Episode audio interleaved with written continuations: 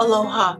This is Emily Thiroux Threatt, host of the Grief and Happiness podcast. Every Friday, I share with you my love notes, giving you a little something to think about as you navigate through your grief journey, finding happiness expanding along your way. And every Tuesday, I post my regular podcast sharing wonderful conversations with people you can relate to and who offer you encouraging ideas and helpful inspiration. I'm so grateful you're joining me and look forward to hearing from you your thoughts. My podcast for today is Times of Remembering. On Memorial Day, my sweet neighbor Dawn brought me a bouquet of camellias and hydrangeas in remembrance of Ron, my husband, who died. The camellias reminded me of the first day I visited Ron at his house, and he picked me a beautiful camellia to put in my hair. He was so romantic. And that led us to talk of memories of Memorial Day. Ron and I had always hosted a big barbecue. He made his famous ribs and chicken, and I cooked corn on the cob, potato salad, and peach cobbler. And we all invited everyone we knew. I miss those parties.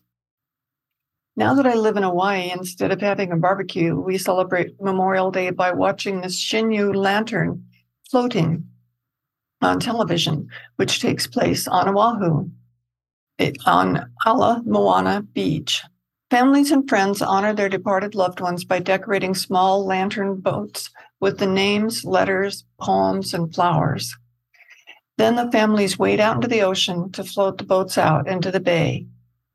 They have beautiful Hawaiian music and dancing combined with Japanese Buddhist Shinnyo-en traditions. 40,000 people participate after the lanterns float onto the water for the evening, volunteers retrieve them to refurbish them to use next year again.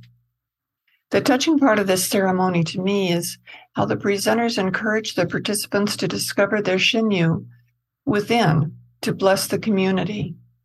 On their website, lanternfloatinghawaii.com, they define Shinnyo as Shinnyo is reality or the true nature of all things. It's the innate goodness, wisdom, and compassion inherently at the core of every living being. Shinnyo is the light that exists in all without exception.